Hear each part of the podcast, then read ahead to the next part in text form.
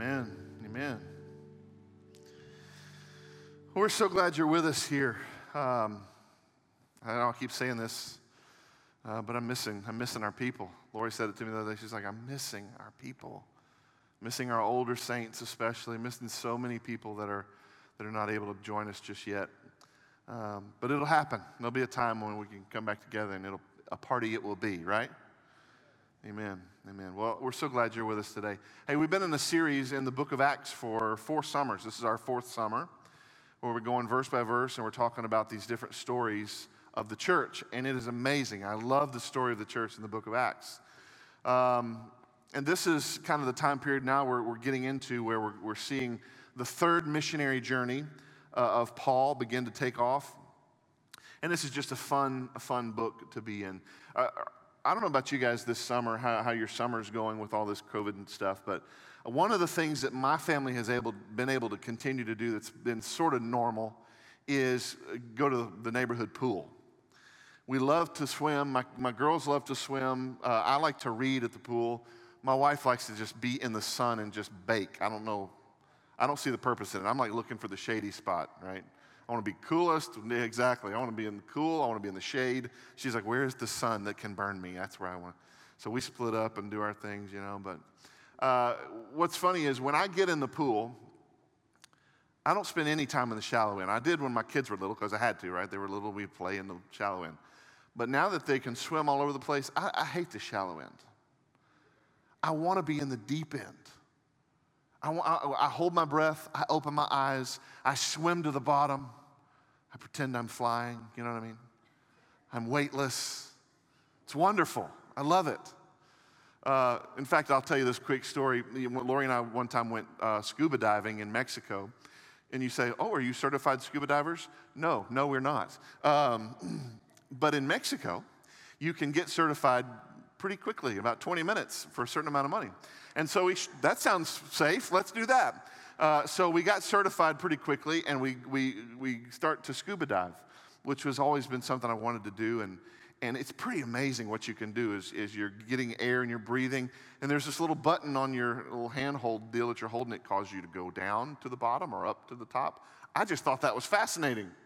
So when we get 25, 30 feet of water, I'm going down, whoo, and I'm coming up because I like the feeling, right? I like to be weightless. Like, this is awesome. And a scuba instructor swims over quickly and goes, like, you know, I'm like, oh, okay, I get it. Evidently, I was not supposed to do that. So, uh, but I, I love the feeling of being in deep water. You know, if I were to ask you to come swim with, with me in our pool, and you were to come over to our neighborhood pool, and all you did was to stand in the shallow end, water up to about your knee, and you just stood there, that'd be weird, right? And I'd go, hey, that's cool. That's, I'm glad you're standing in the shallow end, but you're not swimming, right? Yes, you're in the pool. Yes, you're sort of getting wet, but you are not swimming. And sadly, that's what a lot of Christians or a lot of people who think they're Christians are doing in the church. They go, hey, I'm in the pool, I'm in the church, when really they may not even know Christ. And if they do, they're sure not in the deep end of discipleship. That's what we're talking about today. Where is your discipleship? How deep is your discipleship? Where are you with the Lord? Are you content to sort of just splash around? Yeah, I know Him. I go to church. I have some form of religion. Are you swimming in the deep? Dr. Adrian Rogers said that the Bible is sort of like uh, a pool. It's shallow enough for a, a child to come and take a drink without fear of drowning. And yet it's deep enough for a, a scholar to swim and never touch the bottom. That's the Bible, that's the Word of God. And yet so many of us are content just to splash around instead of be weightless in the mystery and the beauty and the depth of the discipleship that God has called us to. Here's the reality there's a lot of people who think they're Christians and they're not in the church. They have some form of religion, uh, some form of church attendance, but they don't know Christ or they're not living for Christ. And in essence, they're standing in the shallow end. So that's the question I want you to wrestle with this morning. Where am I in the pool of discipleship? Today in our text, uh, I want to talk about obviously Paul has been kind of the main character. Last week he wasn't. Last week we talked about this character by the name of Apollos, And we remember that the church in Ephesus, the little few people, brothers and sisters, recommended Apollos to the church in Corinth in uh, chapter 18 of Acts. And so they, they basically have now sent Apollos to Corinth, and we're going to begin, begin to see Paul. He's already started his third missionary journey, but he's going to make his way back to Ephesus and keep his word. Um, Paul's going to run into a lot of different people. He's going to run in, and this I think is interesting in this conversation today. He's going to run into three different types of people. He's going to run into almost Christians. They think they have some form of identity as disciples, but they're not believers in Jesus. He's going to run into people who are not Christians. Some of them become Christians. And then he's going to run into uh, a third group of people, which I really want us to focus on this morning as the church, and that is deep Christians who've made the choice to swim in the deep end of God's love and his discipleship that we can know. But I want to show you a map. We're talking about all these different cities. Let me show you a map. This is Paul's third missionary journey. Over here on the right hand side, he's going to start the missionary journey from Antioch. And he says he's going to go through the areas of Galatia and Phrygia. Phrygia is just north of Galatia. So Antioch is going to go around to his hometown. This is where he grew up in Tarsus. Derbe, Lystra, Iconium. As he gets closer to Phrygia, he gets to, uh, that's Antioch Pisidia. And then he's going to make his way overland. Most of the time, he's getting on a boat to go to these places. This time, he's going to go overland to Ephesus. Okay, I wanted you to kind of see across the uh, Aegean Sea, you see Corinth. That is now where Apollos is. So they still haven't met each other. the church has sent Apollos to Corinth, and now Paul has made his way back, keeping his word to the people in the synagogue. He said, If it's God's will for me to come back, I'll come back. And he's now made his way back to Ephesus. Let's look at the word together. Acts 19, verse 1 says, While Apollos was at Corinth, Paul took the road through the interior and arrived at Ephesus. There he found some disciples and asked them, Did you receive the Holy Spirit when you believed? They answered, No. We have not even heard that there is a Holy Spirit. So Paul asked, Well, then what baptism did you receive? John's baptism, they replied. Paul said, John's baptism was a baptism of repentance. He told the people to believe in the one coming after him, that is, in Jesus. On hearing this, they were baptized in the name of the Lord Jesus. When Paul placed his hands on them, the Holy Spirit came on them, and they spoke in tongues and prophesied. There were about 12 men in all. Paul entered the synagogue and spoke boldly there for three months, arguing, arguing persuasively about the kingdom of God. But some of them became obstinate. They refused to believe and publicly maligned the way. So Paul left them. He took the disciples with him and had discussions daily in the lecture hall of Tyrannus. This went on for two years, so that all the Jews and Greeks who lived in the province of Asia heard the word of the Lord. Would you pray with me this morning as we approach this text together. Father, thank you. God, thank you for your word. Thank you for your mercy that is new today. There's so much that you want to speak to us in this text today, God, and I pray that you would help us to open our hearts and minds to hear it. Spirit of the living God, would you lead us to all truth, and may I stay out of your way. May I decrease, God, and may you increase in this time and in this place. Help us to be obedient to you, Lord, to choose to follow you, to choose, to be intentional, to know you more, and to make you known. It's in Jesus' precious name that we pray. Amen. Amen. All right, so Dr. Luke, again, great storyteller. Uh, one of the things that makes this book so interesting and exciting is his ability to, to share story. So remember, he, he kind of did this pericope, we called it last week, where he said, Meanwhile, in Ephesus, over here, there's this, this is uh, Apollos and Aquila and Priscilla. Well, now he's sort of coming back to Paul. And he says, Now Apollos is still over in Corinth, but here's, let's get back with Paul. And of course, he's going to bring the story, of course, back over to Ephesus. And Paul runs into this group of 12 men. Uh, Alistair Begg calls them the almost Christians. They're almost Christians. You know, when I play golf, sometimes it's not usually that pretty, but when I play golf, I'll hit the ball and I'll go, man, that's close, but yet so far. And that's kind of where these guys were. It, they, they were close, but yet so far. They, they really weren't that close. They, they, they knew a few things. They had a form of uh, religion, a form of identity in something. But it wasn't in Jesus. So the first seven verses in chapter 19 are about these guys. So Paul asks two questions. Paul, what's interesting is Paul can tell something's going on with these guys. Something's not sitting right with Paul as he meets these guys, as they're talking, they're spending time together. He's like, Can, can I ask you guys a couple questions? Clarifying questions, right? They're like, Sure. He says, Did you receive the Holy Spirit when you were baptized? Right? And their answer is no. Okay, that's a pretty big telltale sign right there. No, and then they say, we don't even know what the Holy Spirit is. So that's kind of a concerning moment here. Uh, then he says, well, then, okay, in essence, why were you baptized? Or what, what, baptized, what baptism did you have? And they said, we were baptized in, you know, in John's baptism. Kind of like if somebody were to come to our church and they, we would say, hey, do you know Jesus? And they're like, nope, but I've been baptized. You're kind of like, why? why were you baptized? Where, who, where were you baptized? Oh, this church over here. Same thing. Don't know Jesus, but we're baptized, right? So he asked them, he said, So you, you received John's baptism, and he clarifies, but John said that his baptism was one of repentance. And he pointed people to the one who came after him, who is Jesus. These guys were clueless to Jesus. Now, what's interesting is Apollos and these disciples are similar because they're all disciples of John. But at least Apollos, you might remember, said was instructed in the way of the Lord. And it also said about Apollos that he taught accurately about Jesus. So at least Apollos knew a little bit more about Jesus and the gospel than these guys did. And yet Luke calls them disciples. So Paul has this exchange with these guys, and I want to bring something to your attention here that, that is sort of out in the world of Christendom. And that is, this is a troublesome verse for some people. And I want us to address it, okay?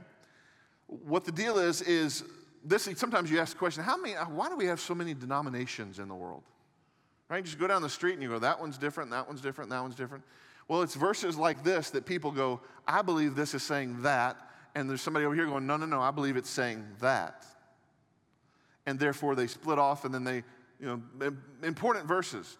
This verse, some denominations try to use as what's called a proof text to support their doctrinal theory about salvation.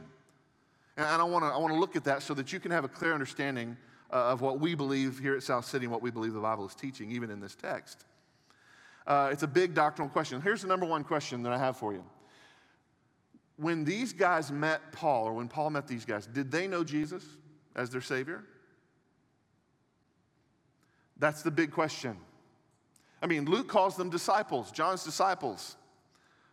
And some denominations will say, yes, they knew Jesus. And then they'll say a little bit later, and that's, and that's why when then later Paul prays for them, and then they receive the Holy Spirit, saying their doctrine is salvation is a two part process. That's what they're saying. Some people take this verse as a proof text and say, salvation, two part process. These guys already knew Jesus, and now they, they've met Paul, and, and they prayed, and now they have the Holy Spirit, and salvation is a two part process. Here's the other big question, though, that we have to ask if they if they didn't know Jesus, right? Did they know Jesus or didn't they not? Because uh, it causes quite a bit of a, a, problem if they don't know Jesus, in, at least in that doctrinal uh, conversation. Here's the thing Paul was asking this question Did you receive the Holy Spirit when you were baptized? Almost as if Paul was saying, See, you receive the Holy Spirit when you're saved, right? When you believe, did you receive the Holy Spirit? I mean, that's what happens, right? And why come you guys don't seem like you have the Holy Spirit? And they're like, no, we didn't. Okay, well, that's the first clue whether or not they know Christ or not, right? No, we didn't receive the Holy Spirit. Second, we don't even know who He is. We don't even know who Jesus is, Messiah. How can you know Christ and not know that Jesus is Messiah? How can you be in Christ and not have the Spirit? you can't. These guys didn't know Jesus. Clearly, this is not a very uh, sound proof text for that doctrinal position. The, these guys clearly did not know Christ. And then he says, Well, yeah, because when you get saved, the Spirit comes. Oh, so, what were you baptized in? Why? Why? So he prays for these guys. He tells them that John was pointing to Jesus. John the Baptist was pointing to Jesus. He is the Messiah, witnesses to them. And the good news is they were prepared. So, in their, in their discipleship with John, at least they had some sense of preparation for Messiah. Because he tells them about Jesus, they believe, and they're baptized. Right? So, here's the, here's the I'm going to break it down for you. Here's the theological point we need to be clear upon and wrestle this down. When we are saved, when we ask Jesus to save us, forgive us of our sins, to change our lives, when we believe that He died for us, understand that the Spirit of the living God comes into our lives in that moment. There's not a waiting process, not application process. There's not two steps. There's one step. And I want us to look at a few scriptures to give you some confidence in that. Romans 8, 9b says this Anyone who does not have the Spirit of Christ does not belong to him. Have the Spirit of Christ, you belong to, to Christ. If you don't have the Spirit of Christ, you don't belong to Christ. Their answer to Paul was, No, we didn't receive the Spirit. And by the way, who's the Spirit? according to Paul's definition here, Romans 8, 9b, you, you have the Spirit of God because you know the Lord. If you don't have the Spirit, you don't. You don't belong to Him. This is what Peter said in the message in, in Pentecost. Acts 2.38 says, Peter replied, Repent and be baptized, every one of you, in the name of Jesus Christ for the forgiveness of your sins, and you'll receive the gift of the Holy Spirit. Peter's explaining this one step process. This is salvation that we repent, that we ask God to forgive us of our sins, that we're baptized. And guess what happens as a part of that process? We receive the gift of the Holy Spirit. It's a one step process. Look at Ephesians 1. Verse 13 and 14 says, In Him, in Jesus, you also, when you heard the word of truth, the gospel of your salvation, I mean, it can't get any more clear than this. And believed in him. When you were saved, in other words, you were sealed with the promised Holy Spirit, who is the guarantee of our inheritance until we acquire possession of it to the praise of his glory. You can't get any more clear than that. When you heard the gospel of Jesus, when the Lord came into your life, the Spirit of God came into your life. And this verse says he seals our hearts for eternity. Right? Almost as like if he's saying, This is going to do you for your lifetime. And then when you get to heaven, that's going to be, you're going to receive your full inheritance. This is the seal of the Holy Spirit in your life. It's not a two part process, it's one. Are we clear? We need to know these kind of verses because we bump into people and go, oh, well, he knows the Lord, but he doesn't have the Spirit. And you go, hmm, but what about these verses? To know Jesus is to have the Spirit. It's not a two part process. Well, there's some people, however, that look very uh, Christian. I was one of those persons back in high school. I wanted to look the part, play the part of a Christian, and my heart was far from God. It's very easy for some of us to try and look the part and our hearts be removed from the Lord, removed from His people, removed from obedience, removed from what He's called us to but we can sure look the part. Good morning, brother. Right? It's called faking it. There's a duality, duality of, of person. You, you heard the name John Wesley? Interesting story about the father of the Methodist Church, John Wesley. He uh, was a son of a, of a minister in England, had a godly mother, so he came from a godly home. He attends Oxford. He becomes a double professor in Greek and in logic. He's brilliant. He's his father, who's a minister, he's his father's assistant. So he helps prepare uh, for the messages his father's going to preach. He's doing the research in the original language. he's brilliant. He, he's, uh, he's even ordained by the Church of England as a minister. And that's not enough. He feels the call to go on the mission field as a missionary. So he's in England and he comes as a missionary to the US, to Georgia, to be a missionary to American Indians in Georgia. And it's in Georgia as he's trying to do this mission work that he realizes he's not a great missionary, not really a great Christian. In fact, he's not a Christian at all. He, he bumps into this Christian group called the Moravians, and they're reading the Word of God in Romans. They focused on worship and the Word and prayer. In other words, a life in Christ. He focused on outward doing for Christ, titles, position, and not identity in Christ. He heard them reading Romans, and he says, and he writes in his journal, this is in the 1700s, he writes in his journal, I felt my heart warm to the reality that I am a sinner in need of Jesus. But wait a minute, this guy's a religious juggernaut, right? He's a professor of Greek. He's an ordained minister. He's a missionary, and yet he doesn't know Christ. It's one thing to put something uh, ahead of the things that matter most. He didn't have an authentic experience with Jesus. So he, he goes back to England and he's a leader of a revival of authentic relationship with Jesus and ultimately starts the Methodist Church. See, these disciples of John, they had some form of religion. But any form of religion or church attendance, churchiness, without Jesus is worthless. I got a friend who is, uh, uh, she just had a birthday. So in my heart, I pray for her a lot. She's a, a Mormon here in town, here really close to where we are. And uh, man, the Mormons, they work their tails off around the city they work tirelessly to make a better city. They do a lot of works. And you know why they do a lot of works? Because they have a works based salvation. and I pray for her all the time because she doesn't know Jesus. She has a form of religion, she has a form of service. And if you're not careful, it looks really good. But at the core, at the center of who she is, she doesn't know the Jesus of the Bible.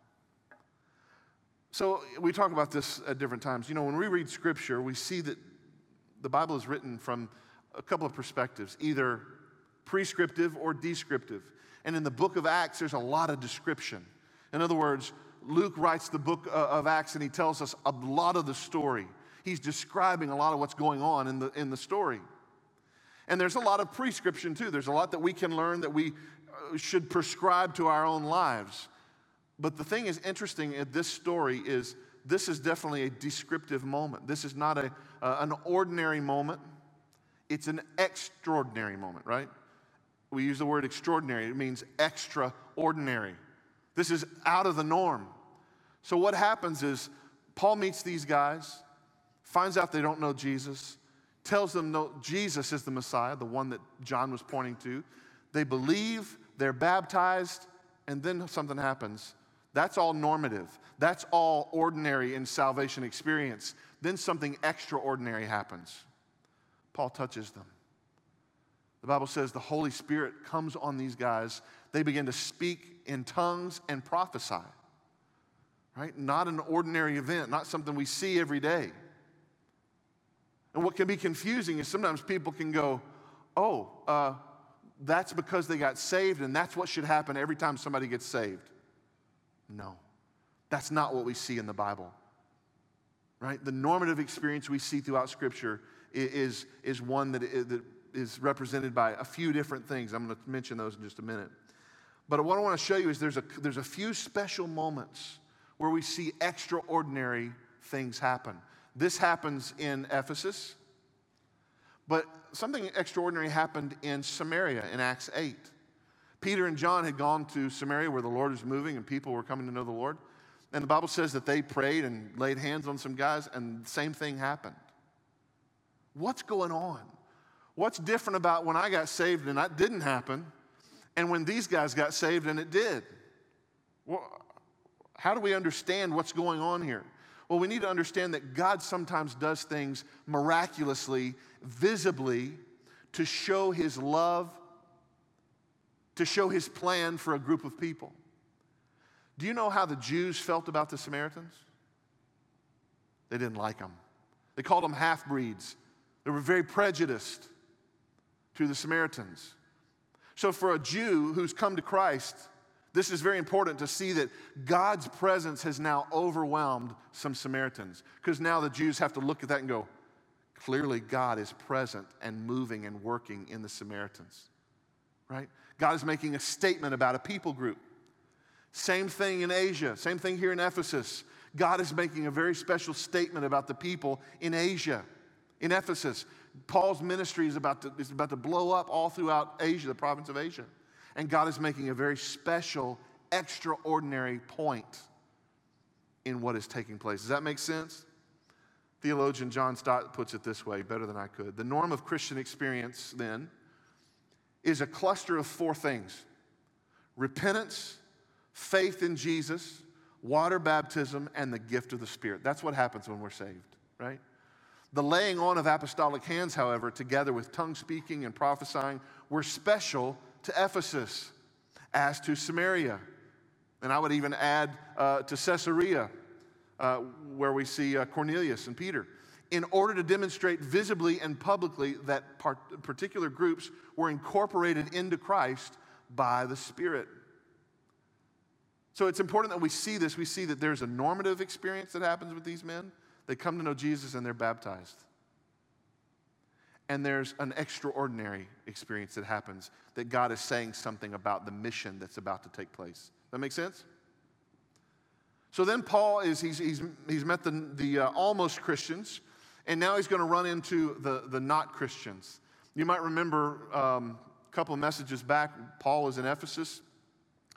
He goes into the synagogue, starts preaching Jesus as Messiah, but he has a boat to catch and he doesn't stay, remember?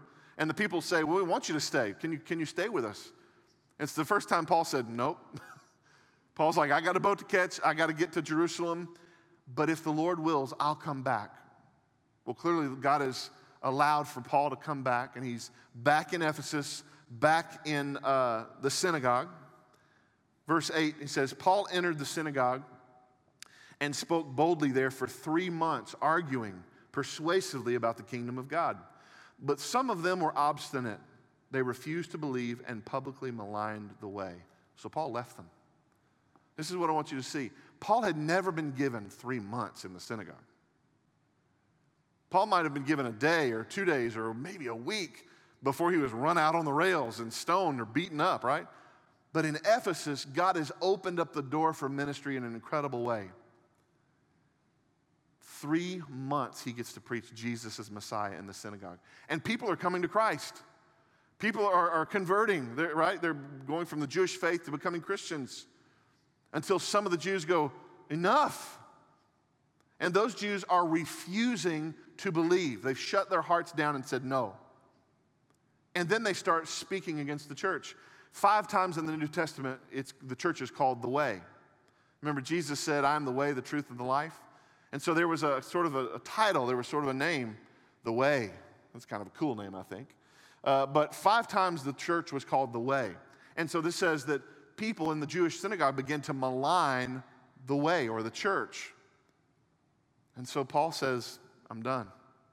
And he leaves, right? So then he runs into this third group, and the group I want to spend the most time with today deep Christians. Verse 9, he says, so Paul left them, speaking of the synagogue. He took the disciples with him, and they had discussions daily in the lecture hall of Tyrannus. This went on for two years so that all the Jews and Greeks who lived in the province of Asia heard the word of the Lord. So I love this couple of verses. So Paul has been in the synagogue for three months. He's, he's had all these converts that are now becoming disciples of Jesus and disciples of Paul. And Paul says, okay, they, they're kicking us out of this joint. Let's go somewhere else. He takes everybody with him. Who knows how many? I, I don't know. But they leave the synagogue. And uh, Paul's going to go from teaching in the synagogue to, synagogue to teaching in this place called the Hall of Tyrannus. Now, we don't know a lot about Tyrannus, but we know that his name means uh, despot or tyrant. So again, we don't know if mom and dad didn't like Tyrannus and called him that. Or maybe his students called him that, right? This guy's a tyrant. And that just stuck. I don't know. But uh, what's interesting is in Ephesus, not unlike a lot of Latin cultures, they had a time of siesta. So you would work all morning, which I don't think is a bad plan. We ought to talk about this. Uh, sometimes we do it whether you know about it or not. Um, people work all morning long, and then at 11 a.m., they choose to have lunch and a, and a siesta, a nap. And they, they spend five hours, 11 a.m. to 4 p.m., resting, right? That's what they did in Ephesus. And so Paul has come and worked out some deal with this guy named Tyrant or Tyrannus. He says, When you go home and go to bed for five hours, would it be okay if I used your classroom? Tyrannus was evidently a lecturer uh, of some kind. He, he taught people who knows what? Philosophy? I don't know. But Paul said, Can I use your building? Can I use your room for a few hours every day? Sure. So Paul has now brought all the disciples with him to this place. He's making tents probably in the morning. Then on his break, instead of napping, uh, all these people are choosing to go deeper in Jesus. Which that just alone just hits me a certain way, right?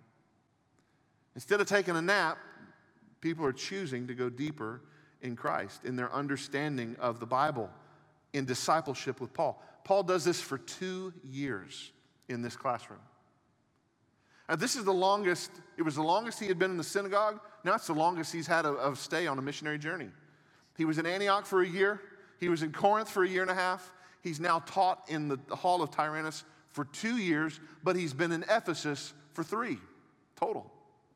I mean, this is an incredible investment of discipleship, don't you think? Just imagine, can you imagine being in that classroom? If this was it and the Apostle Paul got to teach for three years every day, can you imagine what we would learn? Can you imagine what they learned? See, the thing is, we don't have to wonder what they learned. We can see what they learned by what they did. And this is what I want to show you. So people are making the choice. Paul is not, you know, at the synagogue going, all my disciples come here, and he grabs them by the ears, get in this classroom, right? That's not what Paul does. Paul says, Hey, I'm going to this hall of Tyrannus. I'd love for you guys to join me. I'll be there every day at 11 o'clock. People have to choose to go, uh, I'm used to napping. No, okay, I'm, I'm going to come and I'm going to learn. They have to intentionally make the choice to go deeper with Jesus. So Paul is teaching two to three years in Ephesus, making these disciples. You know, it's the same for us friends. Listen. It's the same. We have to choose, we have to make a choice to go deeper in Jesus. Otherwise, we're content standing in the shallow end, which doesn't make a whole lot of sense. You go to the pool to stand in the shallow end and kick the water around? No, swim. Get in the deep end. Feel the experience of swimming in the deep. And many of us choose to not do that. And I'm just saying, listen, these people made a choice in deep discipleship with Paul. Here's what's interesting before we go deep discipleship is not about more information. Do you hear me? Deep discipleship is, not just knowing more stuff. It's, it's having information that leads us to mission. It's having the right information that leads us to action. Verse 10. This went on for two years. By the way, what is this? This is Paul teaching in the hall of Tyrannus. For two years, this went on. It's almost like this verse is saying, This is what Paul did, and what was the result of Paul teaching for two years? Look here. This went on for two years, his teaching in the hall. So what? Well, so that all the Jews and Greeks who lived in the province of Asia heard the word of the Lord. Are you kidding me? This is not just a hyperbolic statement that's just crazy. What I'm saying to you is, Paul taught for two to three years in Ephesus, and as a result, not of more information piled on top of information. Thanks, we understand it now. No life change, no obedience change, no missional direction. No, instead, we've got the information, we're becoming who God wants us to be, and it leads us to mission. How does it lead us to mission? Every Jew and Greek in the, in the province of Asia hears the word of the Lord. Paul couldn't do that on his own, could he? In fact, we know that the, the uh, church of Colossae was started in this time period. So, Paul didn't start the church at Colossae. He wrote to the Colossians, but he didn't start the church. A student of his did. A student of his in Ephesus. His name is Epaphras. Look at Colossians 1 7. Paul says, You learned it from Epaphras, our dear fellow servant, who is a faithful minister of Christ on our behalf, and who also told us of your love in the Spirit.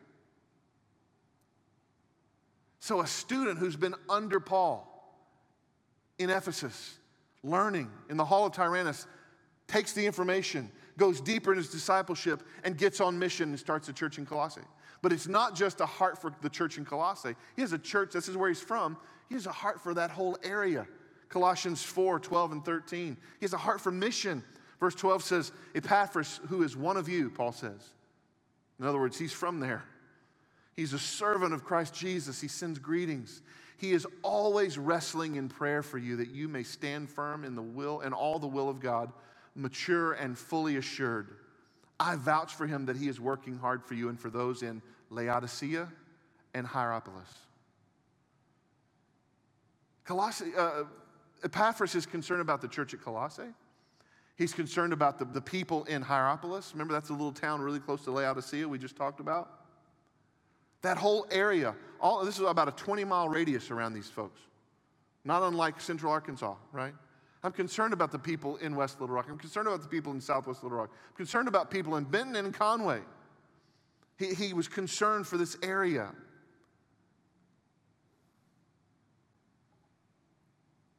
See, the thing is, Epaphras wasn't content with more information, like much of the American church. We pile information on information and on information, and we know so much and we do so little. I, am talking about me. I was praying this week and I just, I was so convicted of how little I do. I need to pray more. I need to witness more. I need to disciple more. So hear me not pointing a finger except this way.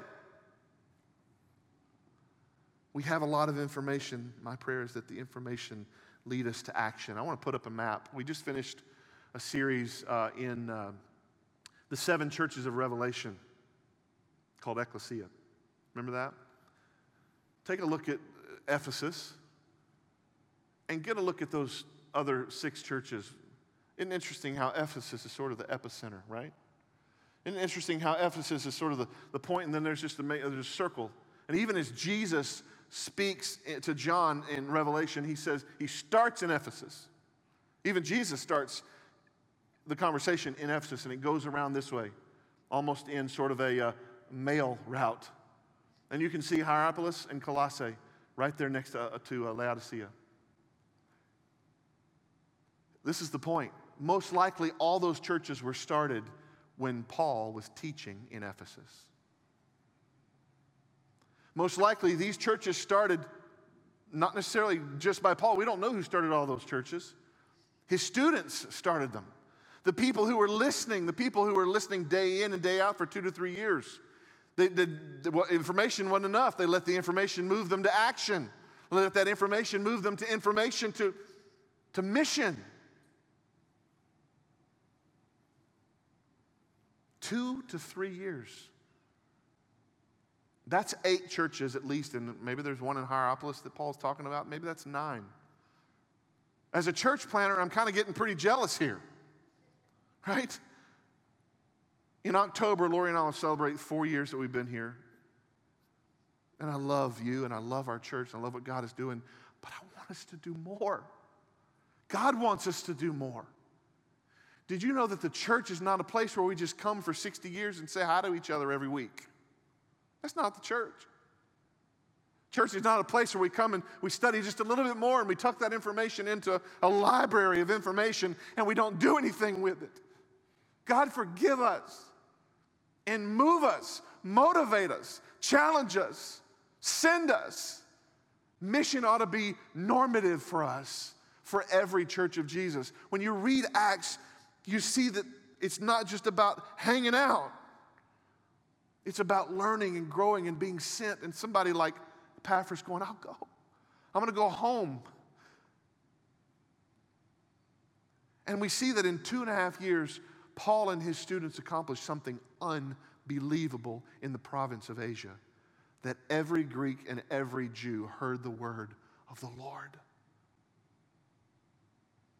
In less than three years. Incredible. Friends, it's God's desire that we be obedient to the Great Commission of Jesus. It's God's heart that we take the love of Jesus to the world around us, to our work, to our neighbor. And listen, I, am praying that some of you may begin to pray and that God would lay on your heart so directed and, and, and purposefully a city or a country or a neighborhood. That God would just begin to move in us. And we would go, okay, Lord.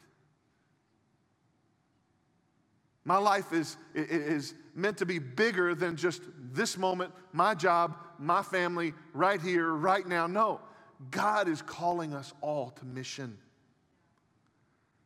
We ought to be sending people. We ought to be raising church planters. We ought to be planting churches. We ought to be helping. Uh, in three years, all the people of Asia, they hear the word of the Lord. What about just Southwest Little Rock? We've been here four years. Have the people of Southwest Little Rock heard the word of the Lord?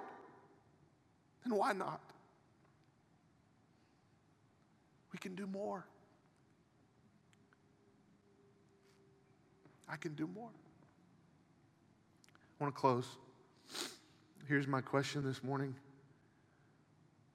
What's the depth of your discipleship? Are you a shallow Christian? Are you a Christian at all?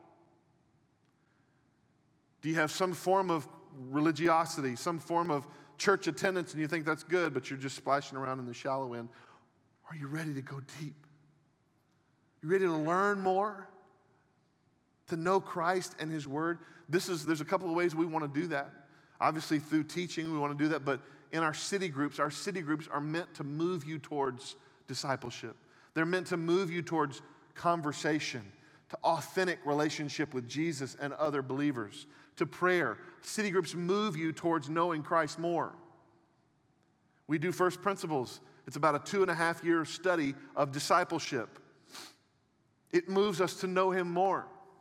We do a cohort of a seminary level uh, program or, or booklet. We would love for you to join us in that so that you can go deeper in knowing Christ, God wants us on mission without question. My question is are you willing to go? Not are you ready to go? God will make you ready. The better question is are you willing? David Platt says, we got to give God a blank check of our lives and say, God, here's the, you spend it, you write it, you do with it what you choose. One last thing I want to share with you. Acts 4:31. I didn't put it on our screen.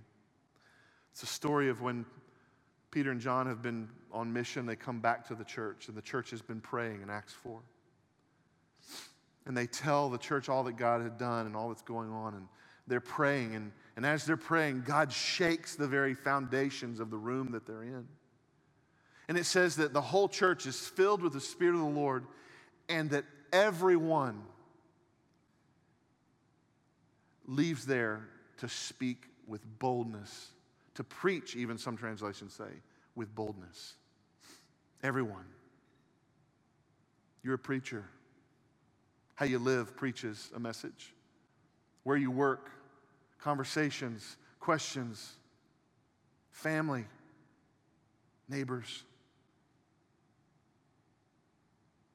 My prayer is that we just don't keep talking about information, but that information leads us to action and mission. Pray with me if you would. Father, thank you so much for your goodness. Thank you for the way that you love us, God. Thank you for your word.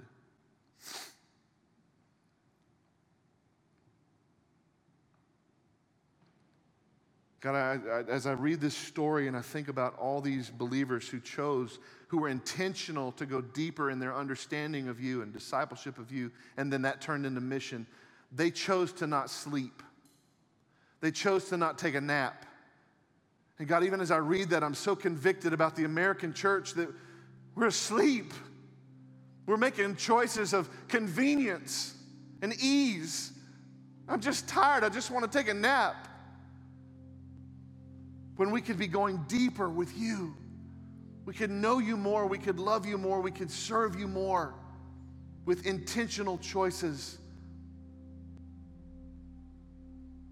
God, it is your heart that people come to know you.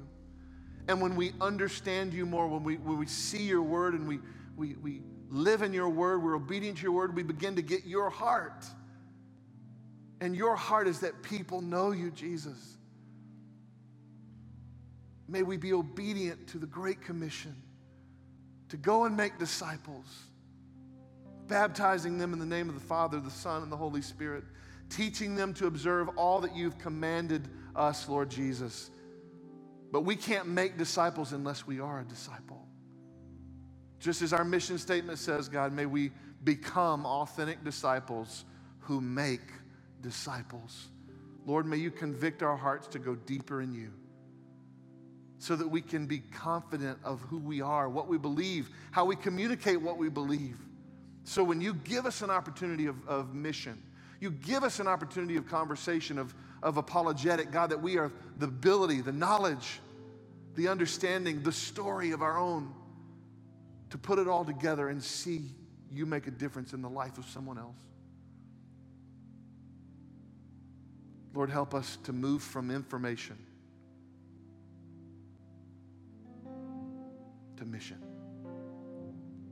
For your glory. For your glory.